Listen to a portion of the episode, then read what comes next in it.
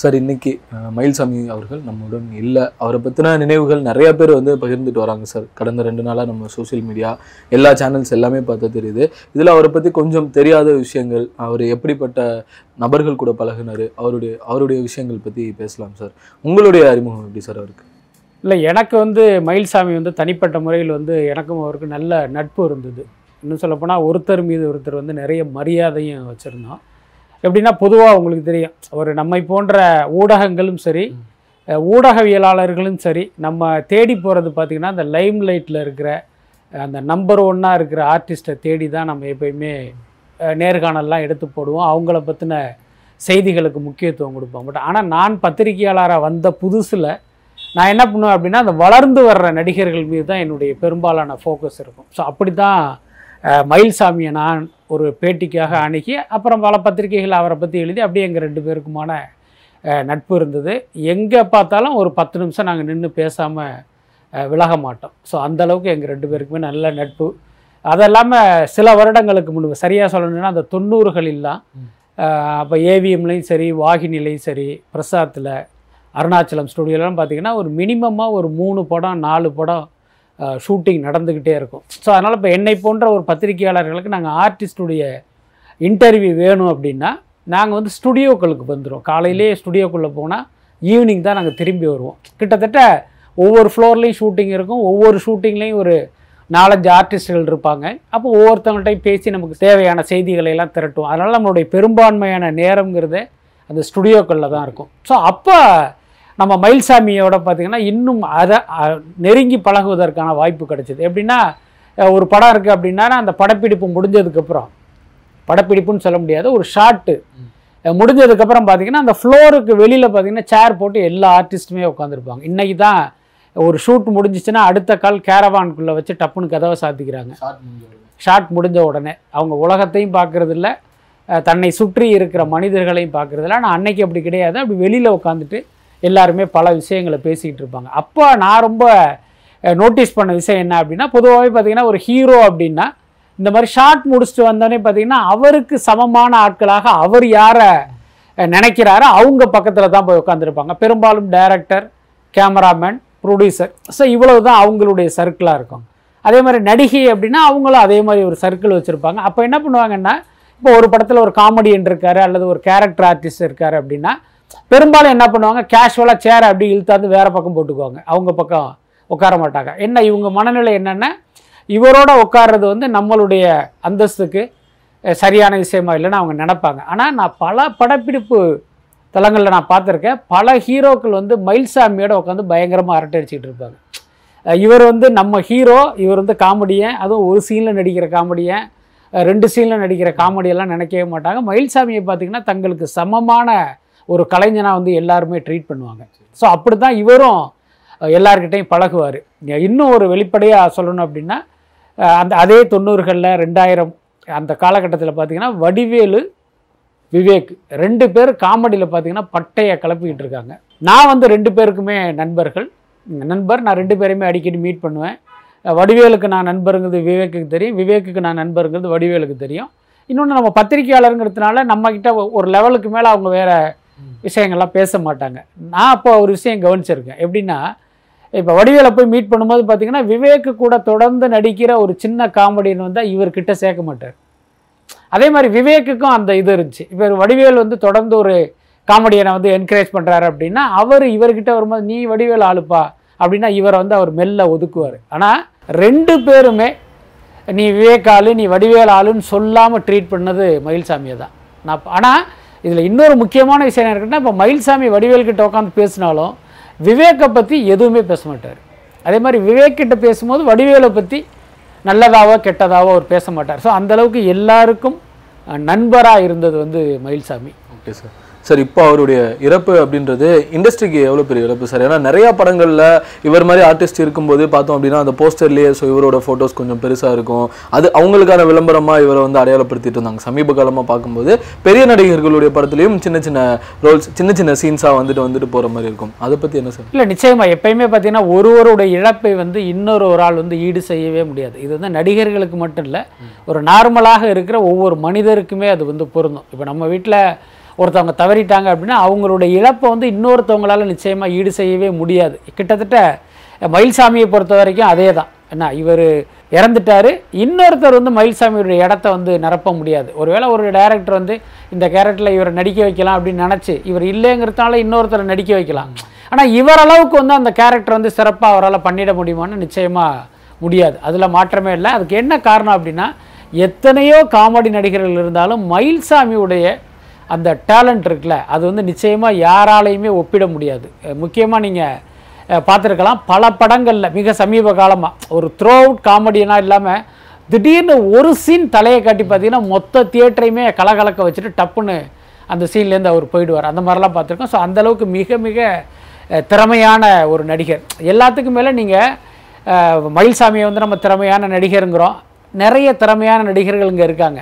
ஆனால் எல்லாத்தையும் தாண்டி ஒரு நல்ல மனிதராகவும் வாழ்கிறது இருக்குல்ல அது வந்து ரொம்ப ரொம்ப கஷ்டமான விஷயம். அதுவும் சினிமாக்குள்ளே வந்து சினிமாவில் புகழடைந்ததற்கு அப்புறம் நீங்கள் அந்த மாதிரி வாழ்கிறது இருக்குல்ல அதெல்லாம் வந்து சான்ஸே கிடையாது. அந்த வகையில் மயில்சாமி பார்த்திங்கன்னா எப்பயுமே ஒரு மக்களின் கலைஞராக இருந்தார். அதில் வந்து மாற்றமில்லை அது பல சம்பவங்கள் வந்து நம்ம கண்ணால் பார்த்துருக்கோம் அதுக்கு வந்து ஒரு முக்கியமான சம்பவம் சொல்லணும் அப்படின்னா அந்த ரெண்டாயிரத்தி பதினஞ்சில் ஏற்பட்ட வெள்ளம். நிறைய பேர் அதை பற்றி சொல்லியிருப்பாங்க.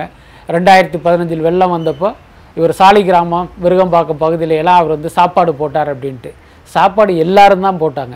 ஆனால் இதில் மயில்சாமி எப்படி வித்தியாசப்படுறாரு அப்படின்னா அது நீங்கள் கூட போய் பார்க்கலாம். கூகுளில் போய் தட்டி மயில்சாமி வந்து ரெண்டாயிரத்தி பதினஞ்சு வெள்ளத்தில் வந்து உதவி பண்ணாருன்னு போட்டிங்கன்னா ஃபோட்டோக்களும் நிறைய வீடியோக்களும் வரும். ஆனால் அதில் எந்த ஃபோட்டோவிலும் எந்த வீடியோவிலும் கேமராவை வந்து அண்ணாந்து பார்க்காம சாப்பாடு போடுறதுல மட்டுமே வந்து கண்ணுங்கருத்துமாக இருந்தது மயில்சாமி ஒருத்தர் தான்.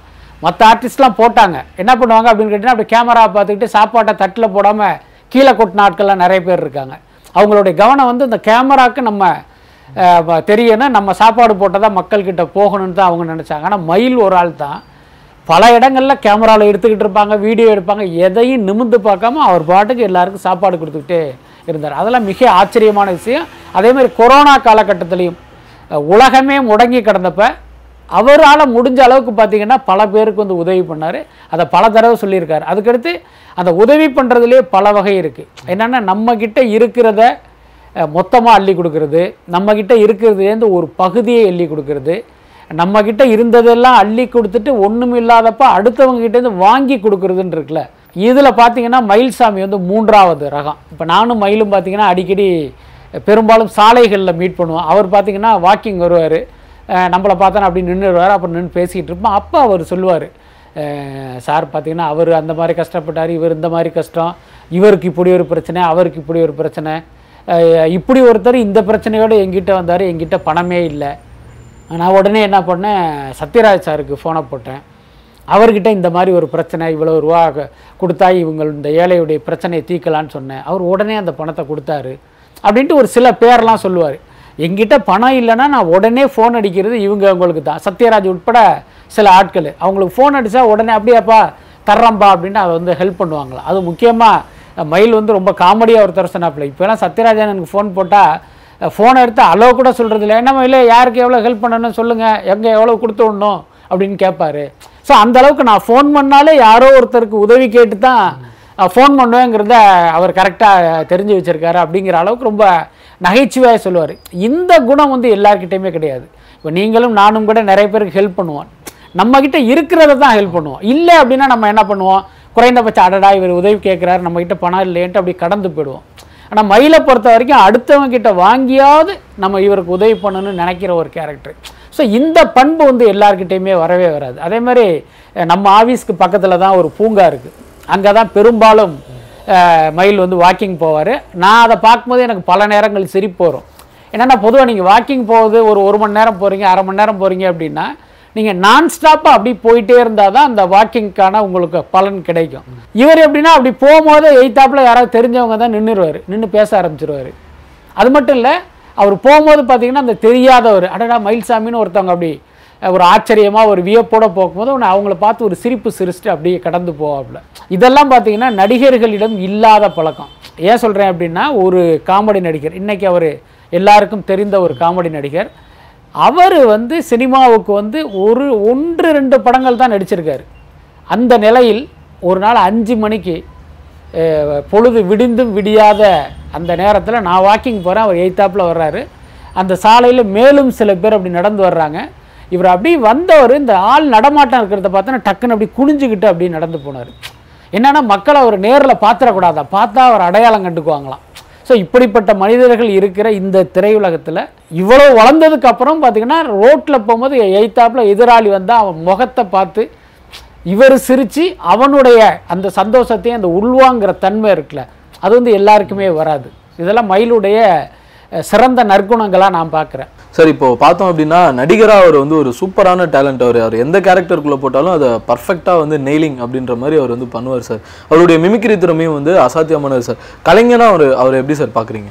இல்லை நிச்சயமா நான் ஏற்கனவே சொன்ன மாதிரி ஒரு ஈடு இணையற்ற கலைஞனாக தான் நான் பார்க்குறேன். அதுக்கடுத்து நீங்கள் சொன்ன மாதிரி அவர் வந்து ஒரு சிறந்த மிமிக்ரி கலைஞர்னு சொன்னீங்க. இன்னும் சொல்ல போனால் சினிமாவில் உங்களுக்கு தெரியும். ஆரம்பத்தில் நீங்கள் வரும்போது என்னவாக நீங்கள் முகம் காட்டுகிறீர்களோ அதுதான் சினிமாவில் கடைசி வரைக்கும். என்ன நீங்கள் ஒரு சின்ன ஒரு அண்ணனாக நடிச்சிங்கன்னா இப்போ கடைசி வரைக்கும் அந்த மாதிரியே போயிடுவோம். ஒரு அம்மா கேரக்டரில் வந்தாங்கன்னா கடைசி வரைக்கும் அந்த மாதிரி. ஸோ அந்த மாதிரி ஒரு மிமிக்ரி கலைஞராக இவர் உள்ளே வரும்போது பார்த்தீங்கன்னா இவரை கடைசி வரைக்கும் திரையுலகம் வந்து ஒரு பலகுரல் மன்னனாகவே பயன்படுத்திட்டு அப்படியே கடந்து போயிருக்கும். ஆனால் மயிலுக்குள்ளே வேறு சில திறமைகள்லாம் இருக்குது முக்கியமாக பார்த்தீங்கன்னா நகைச்சுவையில் வந்து ஒரு ஒரு அல்டிமேட்டான காமெடி அதை நீங்கள் கவனித்து பார்த்தீங்கன்னா தெரியும்.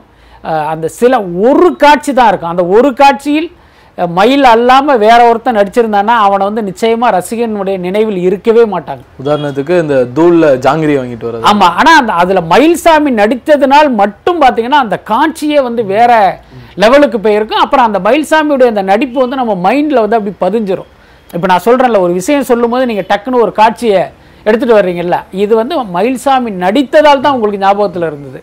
இந்த இடத்துல வந்து வேற ஒருத்தர் நடிச்சிருந்தா அந்த டைரக்டர் என்ன சொன்னாரோ அதை மட்டும் அப்படியே சொல்லிட்டு போயிட்டு சார் நான் நல்லா நல்லா நடித்தேனா சார்? அப்படின்னு கேட்டுட்டு போயிடுவார். ஆனால் மயில்சாமியை பொறுத்த வரைக்கும் இந்த ஒரு காட்சியில் எந்த இடத்துல நாம் ஸ்கோர் பண்ணுறதுங்கிறத தெரிஞ்சு வந்து அதை பண்ணுவார். இதெல்லாம் பார்த்திங்கன்னா சாதாரண ஒரு நடிகனுக்கு இந்த மாதிரியான திறமைகள்லாம் வராது.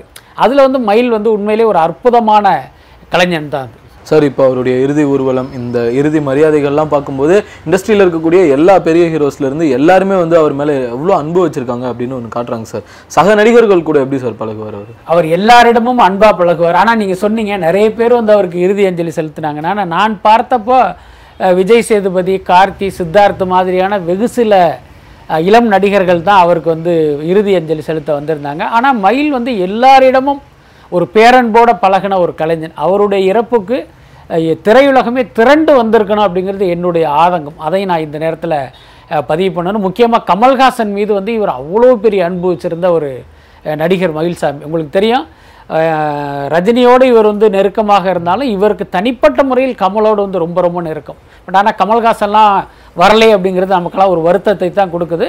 அதே மாதிரி பார்த்தீங்கன்னா இவர் எல்லார்கிட்டையுமே வந்து அதே மாதிரியான ஒரு அன்போட பழகுவார். இன்னும் சொல்லப்போனால் அவர் கொஞ்சம் நெருங்கிட்டார் அப்படின்னா அந்த சாருங்கிறத அவாய்ட் பண்ணிடுவார் அண்ணன் மாமா மச்சான் மாப்பிள்ளை இப்படி தான் பழகுவார். இன்னும் முக்கியமாக சொல்லப்போனால் அந்த உதவி இயக்குனர்கள்லாம் கூட பார்த்தீங்கன்னா எனக்கு தெரிஞ்சு மயில்சாமியை சார்னு கூப்பிட்டதுலாம் ரொம்ப அபூர்வம் தான் ஒரு ஒரு நாள் ரெண்டு நாள் ஒர்க் பண்ணும்போதே பார்த்தீங்கன்னா டக்குன்னு ஒன்று அண்ணன் மாமா மச்சான் மாப்பிள்ளை இப்படி பேச ஆரம்பிச்சிருவாங்க.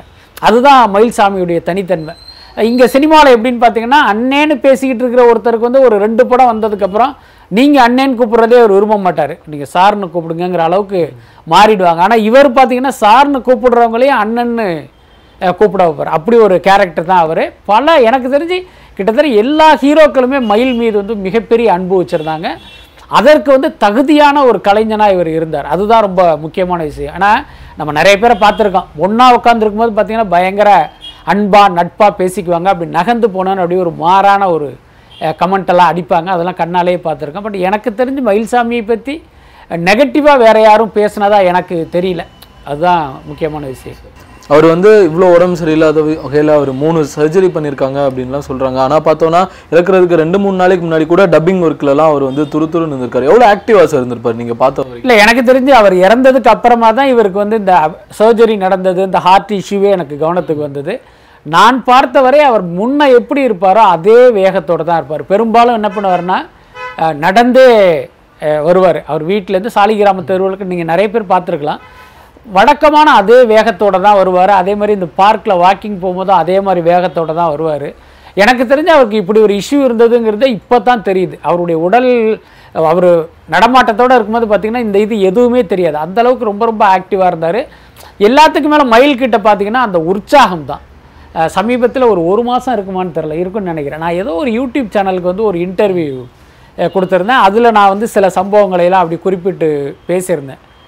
உடனே பார்த்தா மயில்சாமி எனக்கு ஃபோன் அடித்தாப்பில் அடித்தவொடனே சார் அந்த இது பார்த்தேன் சார் அவ்வளோ சூப்பராக இருந்துச்சு சார் அப்படி சார் இப்படி சார் அப்படின்ட்டு அவ அது தொடர்பான அவருடைய அனுபவங்களையும் நினைவுகளையும் என்னோட ஷேர் பண்ணிக்கிட்டாரு. அதேமாதிரி பொலிட்டிக்கலாக நான் சில கருத்துக்களை எல்லாம் முன் வைப்பேன். அந்த மாதிரியான ஒரு டிபேட் நடக்குதுன்னு வச்சுங்களேன் ஒரு தொலைக்காட்சியில் நான் அந்த டிபேட்டில் கலந்துக்கிட்டு அது ஒரு எட்டு மணிக்கு ஆரம்பித்து ஒம்பது மணிக்கு முடியுதுன்னா இவர் ஒரு ஒம்பது பத்து ஒம்பதே காலுக்கெல்லாம் ஃபோன் பண்ணி பேசுவார். ரொம்ப கரெக்டாக பேசுனீங்க அப்படின்ட்டு. இதில் முக்கியமாக குறிப்பிட வேண்டிய ஒரு விஷயம் என்ன அப்படின்னா மயில்சாமி அரசியல் ரீதியாக வந்து அவர் ஒரு புரட்சிகரமான கருத்துக்களை கொண்ட ஒரு கலைஞர். நீங்கள் சினிமா கலைஞர்கள்லாம் எப்படின்னா யார் ஆள்கிறார்களோ அவர்களுக்கு ஆதரவான கருத்துக்களை சொல்கிறது அவர்களுக்கு மீது ஒரு ஏதாவது அதிருப்தி இருந்தால் கூட வெளிப்படையாக காட்டிக்கிறதுக்கே தயங்குவாங்க பயப்படுவாங்க. இப்போ நம்மளை மாதிரி ஒரு பத்திரிகையாளர்கிட்ட அதுவும் வெளிப்படையாக பெருசத்துக்கெலாம் ரொம்ப ரொம்ப யோசிப்பாங்க. ஆனால் மயில்சாமியை பொறுத்த வரைக்கும் எந்த ஆட்சி இருந்தாலும் சரி இப்போ திமுக ஆட்சி மீதும் சரி கடந்த அதிமுக ஆட்சி மீதும் சரி இவர் கடுமையான விமர்சனங்களை எல்லாம் முன் வைப்பார். அவரே வந்து தொலைக்காட்சி விவாதங்களில் பேசும்போதும் பண்ணுவார் தனிப்பட்ட முறையில் பேசும்போதும் அந்த கருத்துக்களை எல்லாம் முன் வைப்பார். ஆனால் அத்தனையும் பார்த்தீங்கன்னா இந்த கட்சி எனக்கு பிடிக்காது அப்படிங்கிறதுனால அவர் சொன்ன கருத்தாக இருக்காது. இந்த நாட்டின் மீதுள்ள அக்கறை இந்த மக்கள் மீதான அக்கறையின் அடிப்படையில் தான் இந்த கருத்தை முன்வைப்பார் இந்த மாதிரி ஓட்டு போட்ட மக்களுக்கு இவங்க இதெல்லாம் செய்யலையே அப்படிங்கிறது தான் அவருடைய அடிப்படையான கோபமாக இருக்கும். ஸோ இந்த சமூக அக்கறையும் சமூக பொறுப்பும் இன்னைக்கு உள்ள பெரிய பெரிய நடிகர்கள்ட்டே நம்ம பார்க்க முடியாது. ஆனால் மயில்கிட்ட பார்த்தீங்கன்னா அதையெல்லாம் நீங்கள் பார்க்கலாம். ஸோ இதனுடைய வெளிப்பாடு தான் கடந்த சட்டமன்ற தேர்தலில் விருகம்பாக்கம் தொகுதியில் ஒரு சுயேட்சை வேட்பாளராக நின்னார். எனக்கு உண்மையிலே இப்போ ஒரு கவலை இருந்தது. என்னென்னா இவருடைய அக்கறை சமூக பொறுப்பு எல்லாமே ஓகே. ஆனால் இன்றைக்கு ஒரு தேர்தலில் வெற்றியை தீர்மானிக்கிறதே பணம் தான் ஸோ அப்படி இருக்கும்போது இவர் போய் இந்த தேர்தலில் நிற்கிறாரே இவருக்கு என்ன பரிசாக இந்த மக்கள் கொடுப்பாங்க அப்படிங்கிறத ஓரளவுக்கு கணிக்க முடிந்தது. அப்புறம் நான் கூட ஒருத்தரை ஓட்டு கேட்டு வரும்போதோ எப்பயும் நான் பார்க்கும்போது ஏன் மயில் இது மாதிரி? அப்படின்னேன் அப்போ தான் சொன்னார் இல்லைண்ணே நம்ம எல்லாம் ஒதுங்கி போயிடக்கூடாது. இப்போ இந்த ஆட்சி மீது மக்கள் எத்தனை கோவமாக இருக்காங்கங்கிறத இப்போ நம்மளை மாதிரி ஒருத்தவங்க நின்னா தானே காட்ட முடியும் அப்படின்னு சொன்னார். நீங்கள் யோசிச்சு பாருங்கள் ஒரு சினிமா கலைஞராக இருப்பவர் ஆளுங்கட்சிக்கு எதிராக ஒரு விஷயத்தை செய்யும் போது எவ்வளவு இடையூறுகளை சந்திக்கணும். பட் அதை பற்றியெல்லாம் அவர் யோசிக்கவே இல்லை. இந்த ஆட்சி ஒரு தவறு பண்ணுது மக்களுக்கு நல்லது செய்யலை. ஸோ அதை வந்து நம்ம வெளியில் கொண்டு வரணும் அப்படிங்கிற ஒரு நோக்கத்தோடு வந்து அவர் தேர்தலில் போட்டிட்டார். அதெல்லாம் உண்மையிலே ஒரு பெரிய விஷயம். சரி இப்போ பார்த்தோம் அப்படின்னா அவங்களுக்கு ஈக்குவலாக இருக்கிற நடிகர்கள் கூட நிறைய பேர் வந்து சகஜமாக இருப்பாங்க. நட்பு ரீதியை வந்து வெளியே காமிச்சுப்பாங்க. ஆ- ஆனா அவங்களுக்கு கீழே நடிக்கக்கூடியவங்களோ இல்லை அவங்களுக்கு சைடு ஆர்டிஸ்ட்டாக வரக்கூடியவங்க கிட்ட எப்படி பழகுவாங்க? அவங்க கிட்ட வேற ஒரு முகம் இருக்குமா அப்படின்லாம் பார்ப்போம். இவர் பொறுத்த வரைக்கும் எப்படி சார் என்னை பொறுத்த வரைக்கும் மயில்சாமி வந்து எல்லார்ட்டையும் ஒரே மாதிரி தான் பழகுவார். இவர் வந்து வடிவேலு இவர்கிட்ட இப்படி பழகணும். வடிவேல் படத்தில் சின்ன கேரக்டரில் நடிக்கிற போண்டாமணி கூட இப்படி பழகணும் அப்படிலாம் அவர் பழகவே மாட்டார். எல்லாரிடமும் சரிசமமாக பழகுவார். அதுதான் முக்கியமான விஷயம். அது அல்லாமல் இப்போ ஒரு ஒரு சின்ன நகைச்சுவை நடிகர் இருக்கார் அப்படின்னா அவர் பட வாய்ப்பு இல்லை அப்படின்னா இவர் வந்து மற்ற ஆட்கள்கிட்ட கவலைப்படுறதெல்லாம் நான் பார்த்துருக்கேன். அவருக்கு வந்து படமே இல்லை. அவன் வந்து இப்போ ஷூட்டிங் போய் ஒரு மாதம் ஆச்சு. வீட்டில் ரெண்டு பிள்ளைங்களை வச்சுக்கிட்டு இருக்கான். அவனுக்கு ஏதாவது வந்து ஒரு படம் கிடச்சா நல்லா இருக்கும்னு நான் பேசுனதை நான் கேட்டிருக்கேன். அதே மாதிரி பார்த்தீங்கன்னா ஒரு அசிஸ்டன்ட் டைரக்டரு அல்லது ஒரு ஒர்க் அசிஸ்டன்ட் டைரக்டராக ஒர்க் பண்ண ஒரு சீனியரான ஒரு அசிஸ்டன்ட் டைரக்டருக்கு வந்து ஒரு பட வாய்ப்புக்காக அலைகிறார் அப்படின்னா அதை பற்றியும் மயில் வந்து அந்த அவர்கிட்ட சொன்னால் பரவாயில்ல அவர்கிட்ட சொல்லி இவருக்கு கதை சொல்ல வைக்கணுங்கிற மாதிரிலாம் பேசுவார். அதே மாதிரி எனக்கு நல்லா ஞாபகம் இருக்குது ராசு மதுரவன் ஆமாம் ராசு மதுரவன் தான். அவர் வந்து டைரக்டர் அறிமுகமாயிட்டார். அதுக்கப்புறம் அவருடைய படங்கள்லாம் சரியாக போகலை. அவளுக்கு ஒரு செட்பேக்கு இப்போ அவர் வந்து ஒரு சப்ஜெக்டை வச்சுட்டு பல இடங்களுக்கு வந்து அவர் ட்ரை பண்ணுறாரு அப்போ மயில் ஒருத்தரை எங்கிட்ட சொன்னாப்புல சார் சூப்பரான கதை வச்சுருக்காப்புல ராசு மதுரவன் அதை யார் பண்ணாலும் அந்த படம் சூப்பராக ஓடும். அது அப்படி ஒரு சென்டிமெண்ட்டு அப்படி இப்படின்னு பயங்கரமாக அப்படி சிலாகிச்சு அப்படி பேசிக்கிட்டே இருக்கார். எனக்கு கூட தோணுச்சு ஏன் மயில் இவ்வளவு ஜாஸ்தியாக சொல்கிறாருங்கிற மாதிரிலாம் எனக்கு தோணுச்சு. அதுக்கப்புறம் ரொம்ப நாள் கழித்து பார்த்தா அந்த மாயாண்டி குடும்பத்தாருங்கிற பேரில் அது படமாக வந்து கிட்டத்தட்ட மயில் சொன்னதெல்லாம் பார்த்தீங்கன்னா அந்த பதைய படத்தில் இருந்தது. அந்த படமும் வணிக ரீதியில் ஒரு வெற்றி அடைந்தது. ஸோ இந்த மாதிரி தன்னுடைய சக நண்பர்களுக்காகவும் சக கலைஞர்களுக்காகவும் கவலைப்படுகிற ஒரு கலைஞர் ஸோ இந்த குணம் வந்து இந்த இண்டஸ்ட்ரியில் வந்து ரொம்ப ரொம்ப அபூர்வமாக இருக்கிறதுனால இப்போ மயில் பண்ணதெல்லாம் நமக்கு உண்மையிலே ஒரு பெரிய விஷயமா தெரியுது. ஓகே சார் சார் இப்போ நீங்கள் சொல்லும்போது சொன்னீங்க மக்களின் கலைஞனாக தான் இருந்தார் அப்படின்னு. ஆனால் நம்மளை பொறுத்த வரைக்கும் சினிமா செலிபிரிட்டினா ஒரு பந்தாவாக இருப்பாங்க. இல்லை வந்து அவங்க லைஃப் ஸ்டைல் மாறிடுச்சு அவங்களே குறை சொல்ல முடியாது அப்படின்னு எடுத்துப்போம். ஆனால் இவர் பொறுத்த வரைக்கும் இந்த ஸ்ட்ரீட்ஸில் நானுமே வந்து பார்த்துருக்குறேன் தான் பைக்கில் போகும்போதெல்லாம் பார்த்துருக்குறேன். அந்த தன்மை எப்படி சார் ஒருத்தருக்கு? ஏன்னா இண்டஸ்ட்ரியில் இவ்வளோ நாள் இருக்கிறாரு அவர் முன்னாடியே நிறைய ஸ்டார்ஸ் பெரிய ஆளாக இருந்திருப்பாங்க. அவர்கிட்ட அவங்க அவங்க காலகட்டத்தில் அறிமுகமாகி போயிருப்பாங்க. ஆனால் இன்னும் அந்த தன்மை மாறாமல் வச்சிருக்கிற குணம் என்ன நினைக்கிறீங்க? இல்லை நிச்சயமாக அது அவருடைய இயல்பு அல்லது அவருடைய முன்னோர்கள் வாயிலாக அவருக்கு வந்திருக்குன்னு தான் நான் நினைக்கிறேன். நிறைய பேரை நம்ம பார்த்துருக்கோம். அப்படி சினிமாவில் வந்து அப்படி சாதாரணமாக இருப்பாங்க. ஒரு சின்ன வாய்ப்பு வந்ததுக்கப்புறம் அப்படி லேசாக மாறுவாங்க. அப்புறம் ஒரு லைம் லைட்டுக்கு வந்ததுக்கப்புறம் ஆளே மாறி அதுக்கப்புறம் நீங்கள் அவர் முன்னால் போய் நின்னீங்கன்னா உங்களை முன்ன பின்ன பார்த்ததே இல்லைங்கிற மாதிரி நடந்துக்கிற பல பேரை நம்ம பார்த்துருக்கோம். பட் ஆனால் இவருக்கு வந்து நான் சொல்கிற மாதிரி அவருக்குள்ளேயே அப்படி ஒரு விஷயம் இருந்திருக்குன்னு நினைக்கிறேன். அது அல்லாமல் இன்னொரு முக்கியமான காரணமாக நான் நினைக்கிறது. மயில் வந்து எம்ஜிஆருடைய தீவிரமான ரசிகர்லாம் கிடையாது வெறியர். ஏன்னா எம்ஜிஆர் தான் அவருக்கு எல்லாமே. என்ன சொல்ல போனால் கடவுள் கூட எம்ஜிஆர் தான் அப்படின்னு நான் நினைக்கிறேன். எப்போ பார்த்தாலும் எம்ஜிஆரை பற்றி பேசிக்கிட்டே இருப்பார். ஸோ அந்தளவுக்கு அவர் அட்மையர் பண்ண ஒரு கேரக்டர் அதனால் அந்த எம்ஜிஆரை பார்த்து அவருடைய படங்களை பார்த்து அவர் வளர்ந்ததுனால நம்ம இந்த மாதிரி ஒரு டவுன் டு எர்த்தாக இருக்கணும்னு அவர் அப்படி ஒரு பாதையை தேர்ந்தெடுத்திருப்பார் அப்படின்னு நினைக்கிறேன். அதை விட இன்னொன்று கூட சொல்லலாம். நான் ஆரம்பத்தில் சொன்ன மாதிரி அவரை வந்து பல சந்தர்ப்பங்களில் நான் பேட்டி எடுத்திருக்கேன். ஒரு கட்டத்தில் மயில் என்ன பண்ணுவார் தெரியுமா? என்ன மயில் ஒரு இன்டர்வியூ ஒன்று பண்ணலாமா அப்படின்னா சார் நம்மளை பற்றி பத்திரிக்கையில் எழுதி அதை மக்களுக்கு தெரிஞ்சு என்ன சார் பிரயோஜனம்? அது வேணாம் சார். வேணால் எம்ஜிஆரை பற்றி பேசுவோமா அப்படிம்பார். அந்த என்னங்க இந்த மாதிரிலாம் சொல்லிட்டு இருக்கீங்க? அப்படின்னு. இல்லை இல்லை எம்ஜிஆருடைய வாழ்க்கை தான் மக்களுக்கு போகணும். அப்படின்னு சொல்லுவாப்புல. ஸோ அந்த அளவுக்கு எம்ஜிஆர் மீது அவருக்கு வந்து அவ்வளோ பெரிய பக்தி. ஒருவேளை இதெல்லாம் கூட காரணமாக இருப்பதற்கு வாய்ப்பு இருக்குது ஓகே சார் அவர் குடும்பம் சார்ந்த விஷயம் சார் ஏன்னா அவர் பையன் கூட இப்போ தான் எஸ்எஸ்சி அவர்களுடைய படத்தில் ஒரு ரோல் வந்து பண்ணியிருந்தாரு. பெரிய கனவோட இருந்திருப்பாங்க. சடனாக இப்படி ஒரு இழப்பு அப்படின்றது ஈடு இணையற்றது தான் அவங்க சரி பண்ணவே முடியாது. நம்ம என்ன வேணால் பேசலாம். அந்த குடும்பத்துக்கு அது ஒரு பெரிய கஷ்டமாக தான் இருக்கும். எப்படி சார் எடுத்துட்டு அதுக்கப்புறம் அவருடைய ஃபேமிலி சுச்சுவேஷன் இல்லை நிச்சயமா. அது வந்து ரொம்ப ஒரு சிக்கலான விஷயம்தான். மயில் மட்டும் இல்லை ஒரு குடும்பத் தலைவரை இழந்தால் அந்த குடும்பம் வந்து அவங்களுடைய அடுத்த கட்டம்ங்கிறது உண்மையிலே ஒரு கேள்விக்குறி தான். கிட்டத்தட்ட மயிலுடைய குடும்பத்துக்கும் அந்த மாதிரியான ஒரு சூழ்நிலை இருக்கும். எல்லாத்துக்கும் மேலே அந்த பொருளாதார சிக்கல் கூட இருப்பதற்கு வாய்ப்பு இருக்குது என்னென்னா சினிமாவில் வந்து ஒரு பெருசாக சம்பாதிக்கலை. அது இல்லாமல் சம்பாதிச்சதே பார்த்தீங்கன்னா மக்களுக்கு வந்து நிறைய அள்ளி கொடுத்துட்டாரு. அதனால் என்னுடைய கணிப்பாக நான் சொல்கிறேன் மயில்கிட்ட வந்து ஒரு பெரிய சேமிப்பெல்லாம் இருப்பதற்கு வாய்ப்பு இல்லை ஸோ அதை அந்த குடும்பம் வந்து இந்த இழப்பையும் தாங்கிக்கிட்டு அவங்க வந்து இந்த வாழ்க்கையை எதிர்கொள்ளணும். அதுதான் நம்மளுடைய ஆசை. ஓகே சார் நினைவுகளுக்கு நன்றி. நன்றி.